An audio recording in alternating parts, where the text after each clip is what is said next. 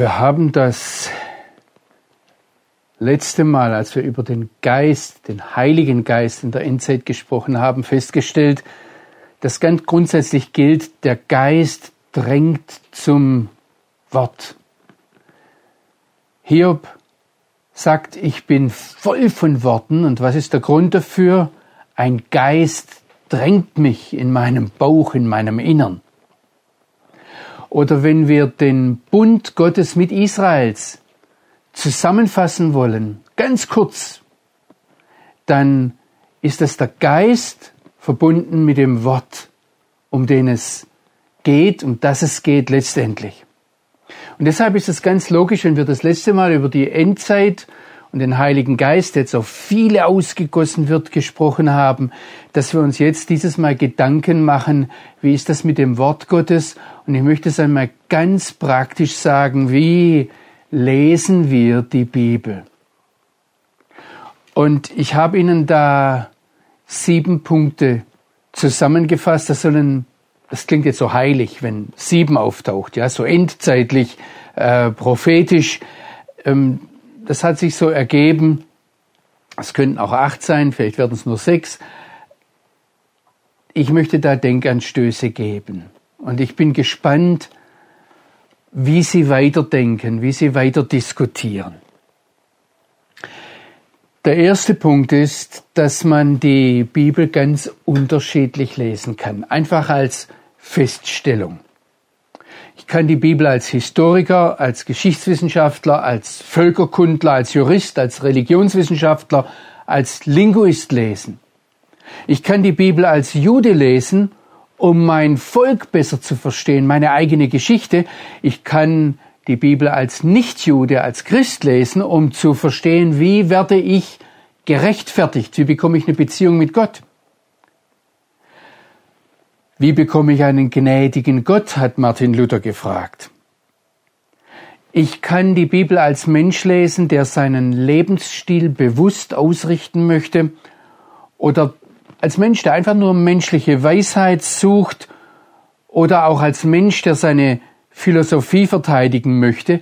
Und es ist da völlig legitim, wenn diese ganz unterschiedlichen Menschen, die die Bibel ganz unterschiedlich lesen, zu unterschiedlichen Ergebnissen kommen.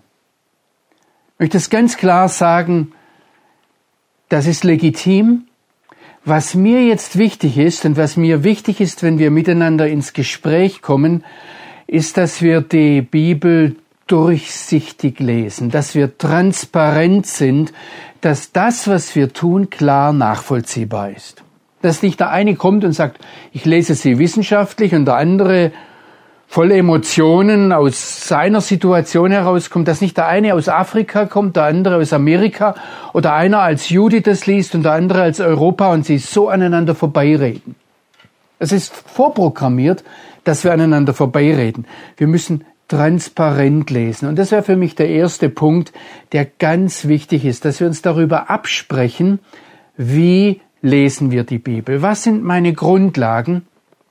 Und ich möchte heute etwas meine Grundlagen offenlegen.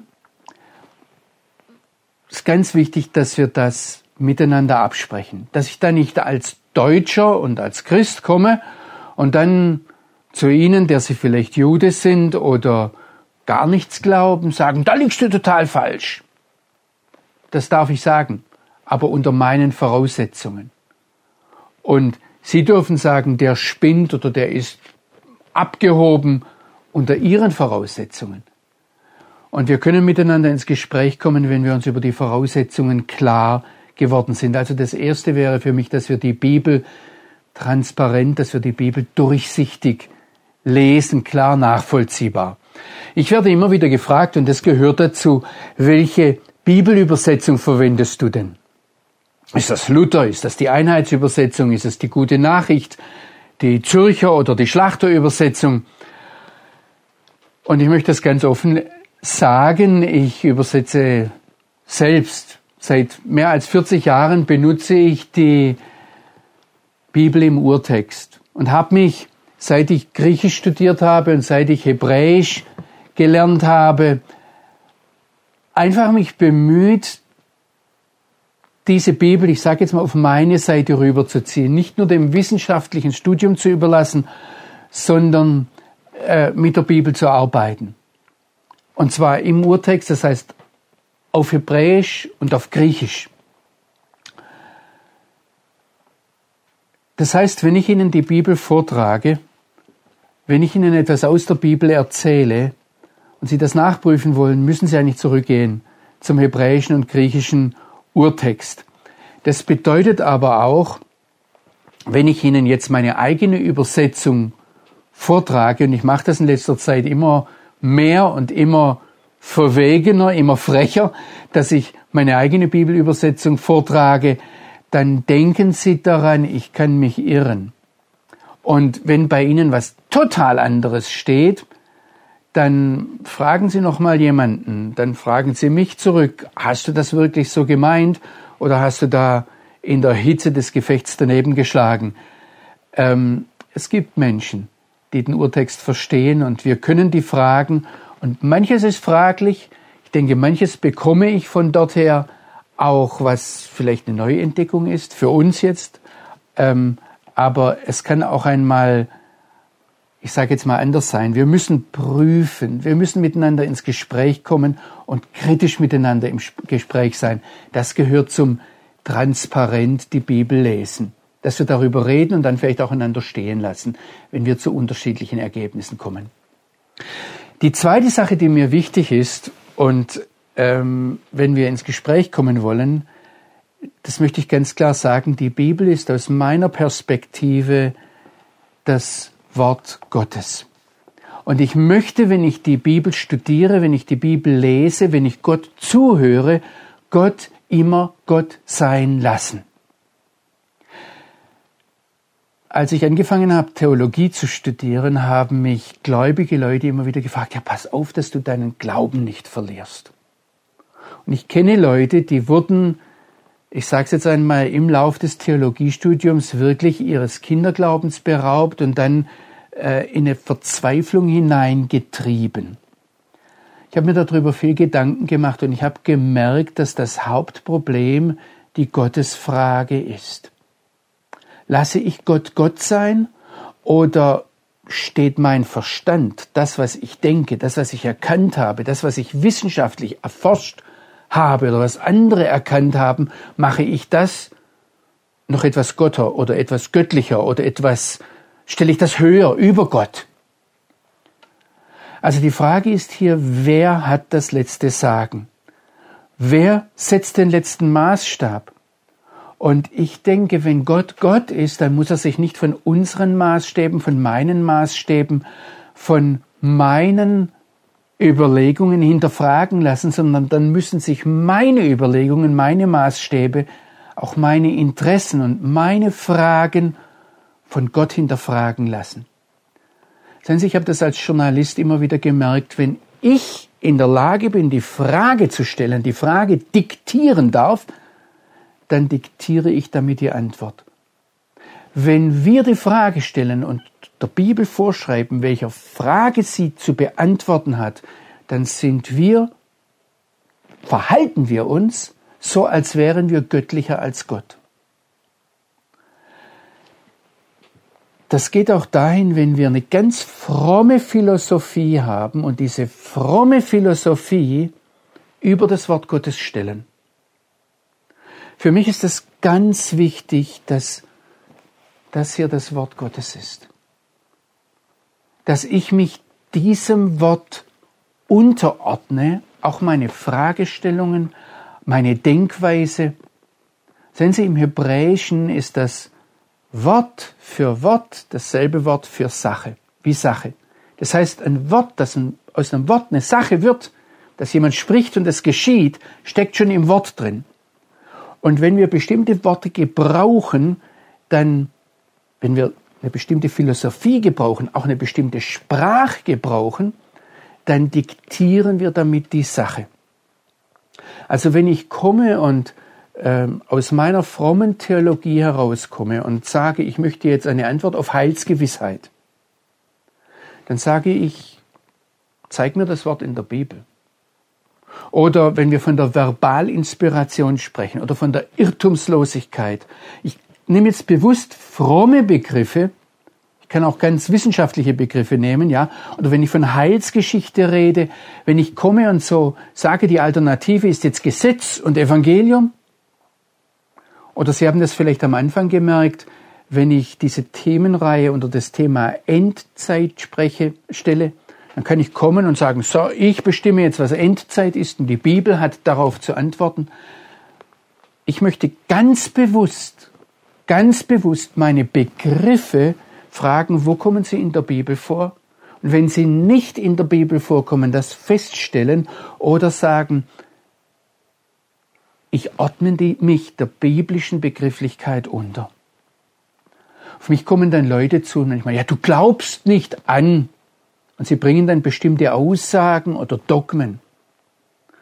In der Bibel, übrigens im Alten wie im Neuen Testament, ist das Wort Glauben keine Frage des intellektuellen Begriffenhabens, keine Frage der Rechtgläubigkeit, sondern ist das Wort Glauben immer eine Beziehungsbeschreibung.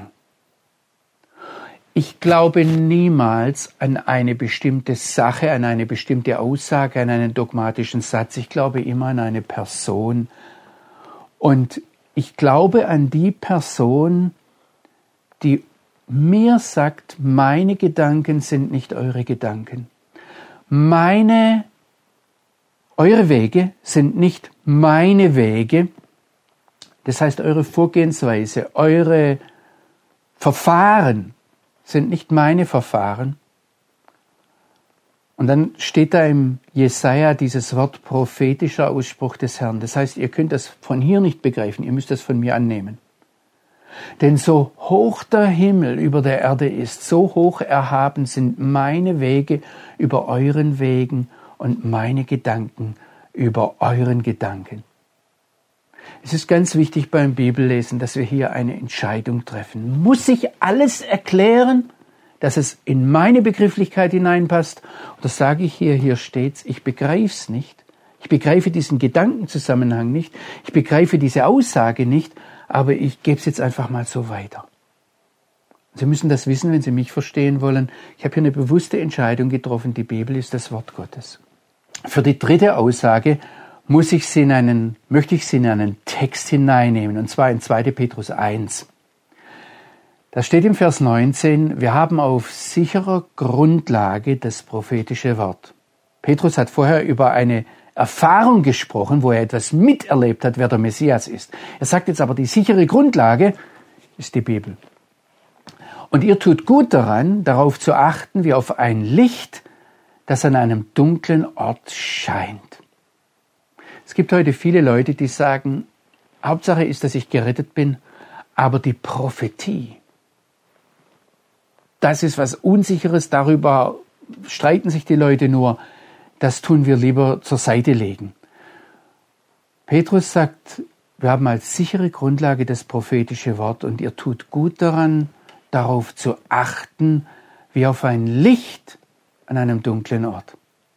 Ich möchte hier von der Bibel her ganz klar und bewusst vom Neuen Testament her ganz klar sagen, das prophetische Wort ist entscheidend wichtig. Und wer es ignoriert, bewusst oder unbewusst, frustriert oder desillusioniert, nach der Aussage der Bibel, nicht nach meiner Aussage, nach der Aussage Gottes, nicht nach meinem Begreifen, ist jemand wie der herumirrt, der taumelt, der orientierungslos durchs Leben läuft. Also ich möchte hier ganz bewusst eine Entscheidung treffen und sagen, Prophetie ist wichtig. Wie wir das Wort Prophetie dann, wie wir das prophetische Wort zu verstehen haben, das, was da steht, wie wir es auszulegen haben, darüber dürfen wir hart und kontrovers diskutieren. Wie wir mit dem prophetischen Wort angemessen umgehen, wie wir es recht verstehen, da dürfen wir sagen, darüber müssen wir jetzt noch einmal reden. Aber wer von vornherein kommt und sagt, das ist überflüssig, darüber zu reden, da läuft man ins Leere, das ist Spekulation, das ist alles Nichtiges. Da möchte ich ganz klar sagen, damit sind wir auf einem Irrweg. Ich weiß, dass unsere Glaubensväter an vielen Stellen geirrt haben, sich vergaloppiert haben. Ich weiß, dass meine Generation und oft noch die jüngere Generation deshalb sehr desillusioniert ist. Aber ein Missbrauch rechtfertigt nicht, dass wir es heute ganz weglegen. Und eine Desillusionierung ist kein Grund dafür, dass wir heute bewusst in die Irre gehen und uns gar nichts mehr sagen lassen wollen. Als wir vor etwa jetzt schon bald 3 Jahrzehnten hierher nach Israel gekommen sind, da hat mich vor allem interessiert, wie lesen Juden die Bibel? Und wenn ich Freundschaften entwickelt habe, dann kam es da drauf an. Und daraus hat sich dann entwickelt, dass ich irgendwann angefangen habe, nach einigen Monaten mit einem Rabbiner die Bibel zu lesen. Und er hat mir dann gesagt, da muss ich dir aber 2 Dinge vorher sagen, die wir Juden ganz anders machen als ihr Christen. Und das erste hat er festgemacht an 5. Mose 29, Vers 28. Unsere Diskussion damals lief auf Hebräisch und ich muss Ihnen jetzt dann auf Hebräisch was zeigen. Aber in 5. Mose 29, Vers 28 steht wörtlich übersetzt, die verborgenen, und da können Sie jetzt sagen, Zusammenhänge, Worte, Dinge, Prophetien, was auch immer. Also die verborgenen gehören dem Herrn, unserem Gott.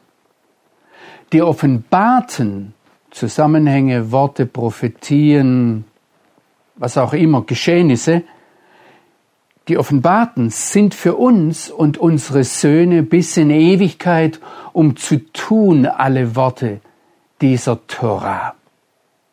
Und das Erste, was er mir hier, also dieser Rabbiner, ganz fest ins Stammbuch reingeschrieben hat, war, es gibt Verborgenes. Und das Verborgene gehört Gott. Das wäre also die Nummer 4 in meinen 7 Punkten. Es gibt Verborgenes. Es gibt Dinge, es gibt Zusammenhänge, die Gott uns nicht sagen möchte. Hier im Text, im Hebräischen, passiert etwas ganz Eigenartiges. Das Hebräische hat ja eigentlich nur Konsonanten. Und jetzt stehen da auch Vokale dabei, die sogenannten kantilenischen Zeichen, sagt man auf Deutsch. Aber da steht hier an dieser Sache was ganz, ganz Interessantes, dass über diesem Lanu velevaneinu, also für uns und unsere Söhne, sind die offenbarten Dinge, da sind so einzelne Punkte drüber und das müsste man dann eigentlich so aussprechen, aber die offenbarten sind für uns und unsere Kinder. Nicht das Verborgene. Und was mir dieser Rabbiner damals gesagt hat, ist, wir beschäftigen uns immer mit dem Offenbarten, mit dem, was Gott uns wissen lassen möchte. Das andere gehört Gott. Und ich denke, wir müssen das neu lernen. Ich habe das dann später im klassischen rabbinischen Kommentaren einen Satz, der ist mir richtig ins Gesicht gesprungen, der ist mir aufgefallen, den ich in einem christlichen Kommentar noch nie gelesen habe. Und zwar den Satz, das wissen wir nicht oder das weiß ich nicht. Und ich denke, diesen Satz müssen wir als Christen neu lernen, auszusprechen, vielleicht sogar zu schreiben. Es war Arnold Fruchtenbaum, der gesagt hat, eine Information aus dem zu gewinnen, was die Bibel verschweigt, ist eine große Gefahr für angemessene Auslegung. Wir müssen lernen zu sagen, das wissen wir nicht. Dann kommt vielleicht der eine oder andere jetzt schon wieder und sagt, ja, warum weiß der das nicht? Ist das nicht eine Schande, wenn er so lang an der Bibel studiert und gelernt hat, dann muss er das doch wissen. Es war Derek Prinz, der gesagt hat, diese Supergeistlichkeit, diese Hypergeistlichkeit ist eine Krankheit. Und ich möchte dem noch eines mit großem, großem Ernst hinzufügen. Ich sage das zunächst mir und ich möchte es mir immer wieder sagen, Aber deshalb habe ich am Anfang auch gesagt, wir müssen transparent Bibel lesen, Bibel lernen miteinander, weil, und das gehört hierher, Spekulation ist Sünde. Jetzt haben Sie als deutsche Sünde definiert, als Trennung von Gott. Und jetzt wird vielleicht der eine oder andere sagen, ja, aber ich habe doch eine Beziehung zu Gott. Und was ich da sehe, was ich mir denke, was manche sagen dann, Gott mir gezeigt hat, und töten damit jede Diskussion darüber, ich möchte es ganz dick unterstreichen. Spekulation ist Sünde, und Sünde ist in der Bibel anders definiert als in unserem deutschen Sprachgebrauch. Sünde im deutschen Sprachgebrauch kommt von Sund, von Trennung. Also bei Stralsund ist eine Meerenge, da werden zwei Landteile voneinander getrennt. In der Bibel wird sehr fein unterschieden von Zielverfehlung, am Ziel vorbeischießen, ob jemand rebelliert, ob jemand Gottes Gebote übertritt, bewusst oder unbewusst, ob er bösartige Absichten hat. Und das Interessante ist, die Leute, die in der Bibel sündigen, haben meistens eine Beziehung mit Gott. Deshalb, wenn wir eine Beziehung mit Gott haben, heißt es trotzdem, dass wir sündigen können. Ich möchte es noch einmal sagen, Spekulation ist Sünde im Sinne von am Ziel vorbeischießen. Lassen Sie mich es modern sagen, Spekulation ist nicht zielführend, nicht zielorientiert, sondern führt uns in die Irre. Ich halte es für eine ganz wichtige Sache, dass wir beim Bibellesen wissen, es gibt Dinge, können wir nicht verstehen, weil Gott sie uns nicht sagen kann vielleicht oder nicht sagen will. Und da muss ich sagen lernen, das weiß ich nicht. Jetzt gab es aber noch eine zweite Sache, wo der Rabbiner mir gesagt hat, das muss ich dir unbedingt sagen. Also das erste war, es gibt verborgene Dinge. Das zweite ist, und da nimmt er mich hinein in 2. Mose 24, dort bekommen die Israeliten die Torah am Sinai und dann liest Mose, heißt es wörtlich, er liest die Buchrolle des Bundes in die Ohren des Volkes hinein und die Reaktion des Volkes ist dann, alles, was der Herr geredet hat, und das steht dann auf Hebräisch, ganz prägnant und kurz 2 Worte nur. Alles, was der Herr geredet hat, na'aseh v'nishma, werden wir tun und hören. Und dann zieht mich mein Rabbiner an und sagt, und in der Reihenfolge, wir werden es tun und hören. Nicht hören, verstehen, überlegen, so wie ihr Christen, möglichst im Urtext dann noch und wie hieß es im ursprünglichen Zusammenhang und was würde es bedeuten, wenn wir es auf heute übertragen würden. Und dann heißt es ja noch lange nicht, dass wir es tun, denn ich bin ja nicht unterm Gesetz als Christ, ja. Merken Sie, es ist eine ganz andere Denkweise. Und hier in 2. Mose 24, wenn Sie den Text im Zusammenhang lesen, dann heißt es vorher im Vers 3 schon einmal na'aseh. Wir werden es tun. Also da kommt zweimal tun und dann einmal hören. Und das hat mir dieser Rabbiner damals ganz dick unterstrichen. Er hat gesagt, wenn du mit mir Bibel lesen möchtest, das ist unser Prinzip. Auch wenn wir etwas nicht verstehen, wir tun's, weil Gott vielleicht dann uns im Laufe des Tuns etwas offenbart. Also um das ganz klar zu sagen, eine Offenbarung ist daran gebunden, dass wir gehorsam sind. Wenn jemand nicht gehorsam ist, wenn jemand schon durch seine Theologie oder seine christliche Philosophie von vornherein unmöglich macht, dass er es tut, weil er sagt, ich bin ja nicht unterm Gesetz. Wie sollte ich dann? Da wird sich der Heilige Geist ganz leise und höflich zurückziehen und sagen, geh deinen Weg, erlebe deine Philosophie, aber erwarte nicht von mir, dass ich zu dir reden werde. Ich möchte es ganz klar sagen, Jeschua, Jesus, ich nenne ihn immer wieder Jeschua, weil er Jude war. Jeschua hat uns nicht zur Rechtgläubigkeit und schon gar nicht ins Vorauswissen hineingerufen, sondern er hat uns in die Nachfolge gerufen. Und Nachfolge heißt Schritt für Schritt für Schritt hinterhergehen. Nicht alles genau verstehen. Und im Hinterhergehen, im Miteinandergehen, kommt es dann vor, dass wir Dinge besser verstehen. Anstatt über den Sabbat, über den Ruhetag so viel zu diskutieren und festzustellen, dass er eigentlich für uns gar nicht gilt, praktizieren Sie ihn doch einmal und stellen Sie fest, was das für ein Segen und für ein Genuss ist. Also das war das Zweite, was mir dieser Rabbiner ins Stammbuch geschrieben hat, und er konnte das vorher schon verbinden. Das Erste war, es gibt Verborgenes, das war unser Viertes. Und da heißt es, die offenbarten Dinge sind für uns und unsere Kinder in Ewigkeit zu einem bestimmten Zweck, um alle Worte dieser Torah zu tun. Also nicht um zu verstehen, nicht um besser zu wissen, nicht um alles einsortieren zu können, sondern um es zu tun. Und genau das ist auch die Reaktion des Volkes Israel. Wir werden tun und dann werden wir immer mehr hören. Gehorsam ist der Schlüssel zum Hören. Und da möchte ich jetzt noch einen sechsten Punkt sagen. Es gibt bestimmte Texte, die sind für ganz bestimmte Zeiten geschrieben.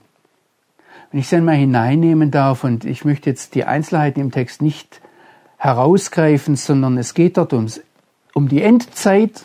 Im Hebräischen heißt es dort Edketz, die Zeit des Endes. Wenn Sie einmal Daniel 12 mit mir aufschlagen und da in die Verse 4 und 9 hinein sehen, da heißt es, du Daniel, versiegle oder wörtlich gesprochen verstopfe die Worte und versiegle das Buch bis zur Zeit des Endes. Und in Vers 9 noch einmal ganz genau dasselbe. Er sagt, geh Daniel, denn diese Dinge, diese Worte, diese Aussagen sind verstopft und versiegelt bis zur Zeit des Endes. Das heißt, gib dir gar keine Mühe, du wirst nicht verstehen. Jetzt nicht, später einmal. Da können wir jetzt drüber diskutieren, wenn die Endzeit begonnen hat, ja? Es ist in der Offenbarung.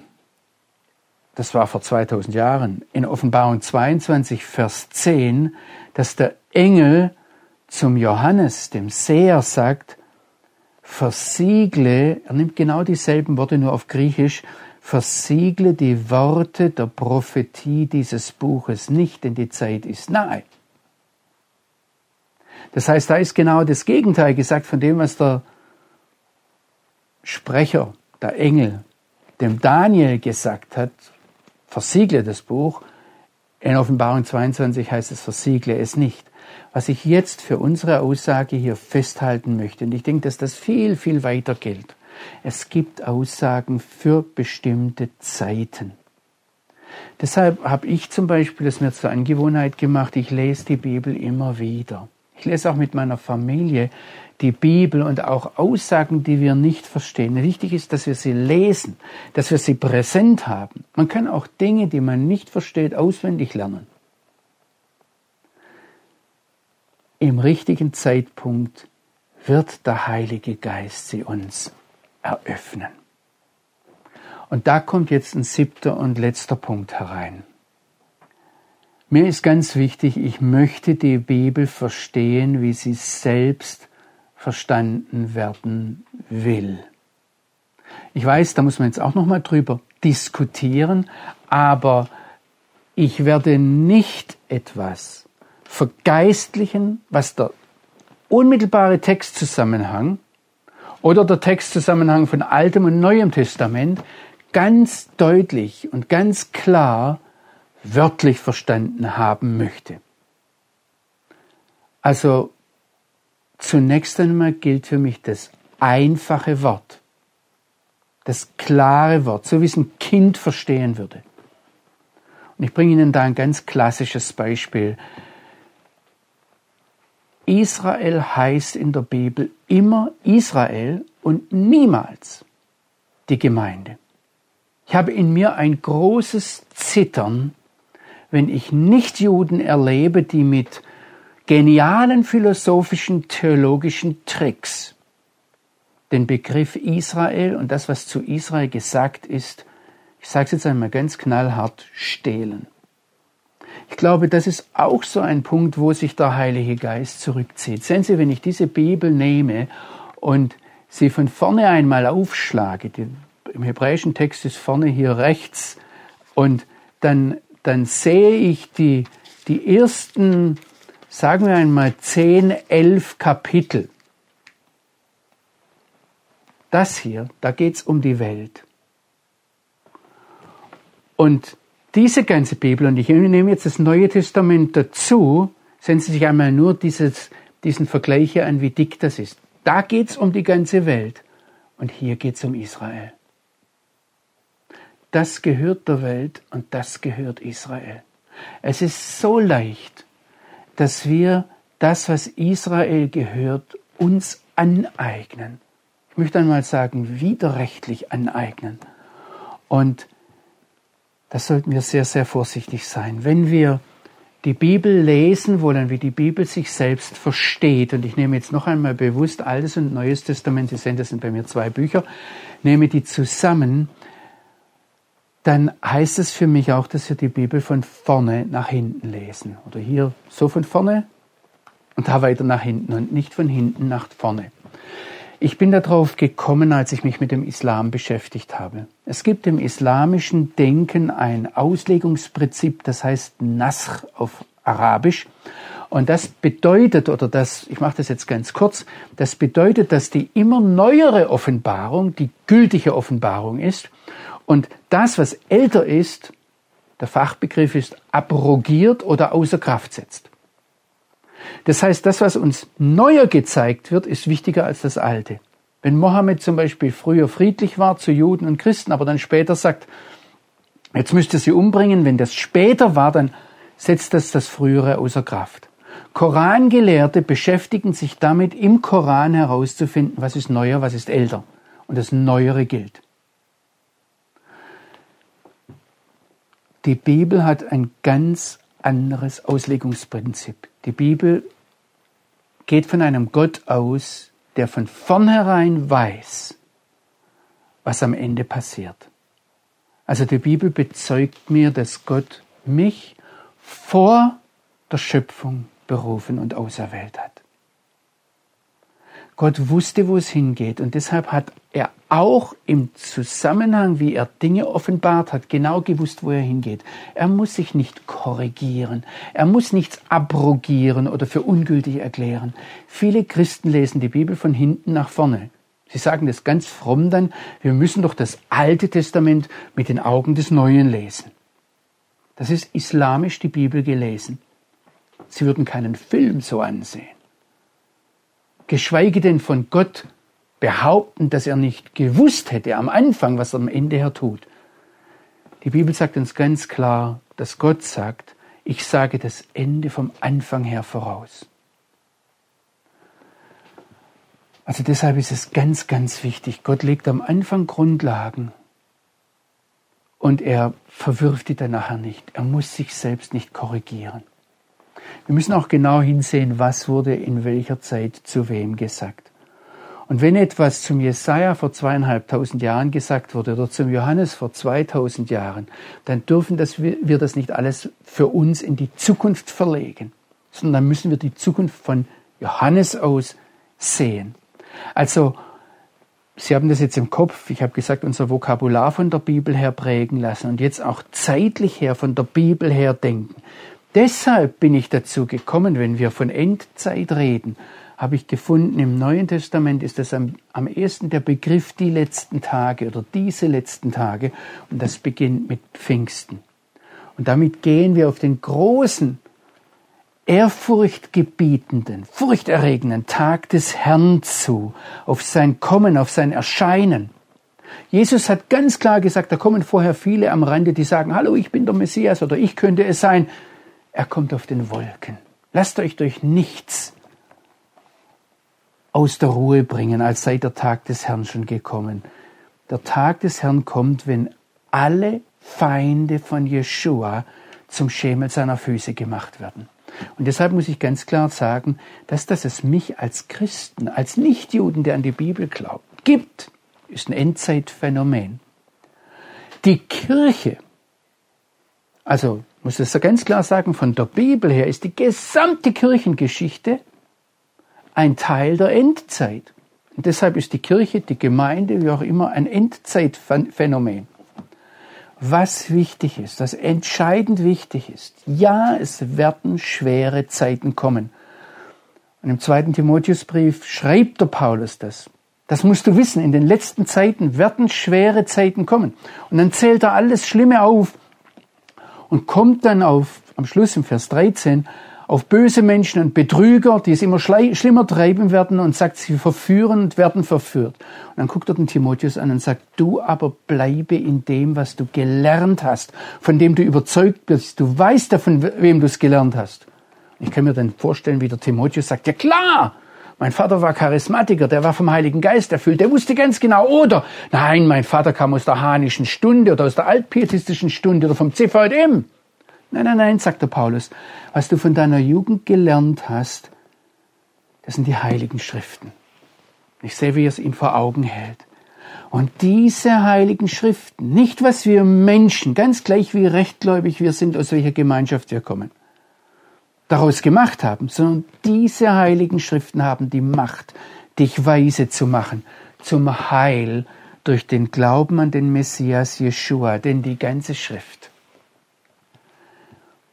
Und ich habe den Eindruck, der Erfinder da jetzt mal wieder ein Wort, der Paulus mochte so Wortkonstrukte, er sagt, die ganze Schrift ist Gott gegeistet, also vom Heiligen Geist, vom Geist Gottes eingegeben und nützlich zur Lehre, zur Überführung, zur Neuorientierung, zur Ausrichtung, zur Erziehung der Gerechtigkeit, damit der Mensch, der zum einen wahren, lebendigen Gott gehört, vollkommen sei. Und jetzt achten Sie darauf, was der Paulus im Neuen Testament sagt. Nicht, dass er alles besser weiß, nicht, dass er rechtgläubig ist, sondern zu jedem guten Werk befähigt. Merken Sie, wie rabbinisch der Paulus hier vorgeht? Und ich könnte Ihnen das jetzt von unterschiedlichen Stellen zeigen. Ich habe mich in den letzten Wochen, Monaten, Jahren mit Psalm 2 beschäftigt, der unsere heutige Lage faszinierend genau beschreibt. Und dann habe ich irgendwann festgestellt, dass Psalm 2 und Psalm 1 zusammengehören. Und in diesem Durcheinander, wenn die Heiden toben und sich auflehnen gegen den Herrn und seinen Messias, wie hält der Gerechte, wie hält der, der an Gott ist, seinen Weg? Indem er Tag und Nacht über dem Wort Gottes murmelt. Indem er Tag und Nacht das Wort Gottes liest, auch wenn er es nicht versteht. Es beschäftigt ihn. Ich möchte zum Abschluss etwas ganz Ernstes sagen, und das geht mich an, das trifft mich, aber es trifft vielleicht auch manchen von Ihnen hochverehrten, rechtgläubigen, geistlichen Bibellehrer. Sehen Sie, jede biblische Lehre, die Sie, die euch, die dich nicht zur Bibel führt und nicht zum Bibellesen führt, ist Irrlehre. Jeder Lehrer, der euch den Eindruck vermittelt, seine Lehre sei vollkommener, einfacher zu begreifen, besser zusammengefasst als die Heilige Schrift selbst. Ich sage das so hart. Er mag noch so rechtgläubig sein und noch so biblisch sein, aber jeder, der sagt, meine Lehre ist besser in irgendeiner Form als die Bibel, ist ein Irrlehrer.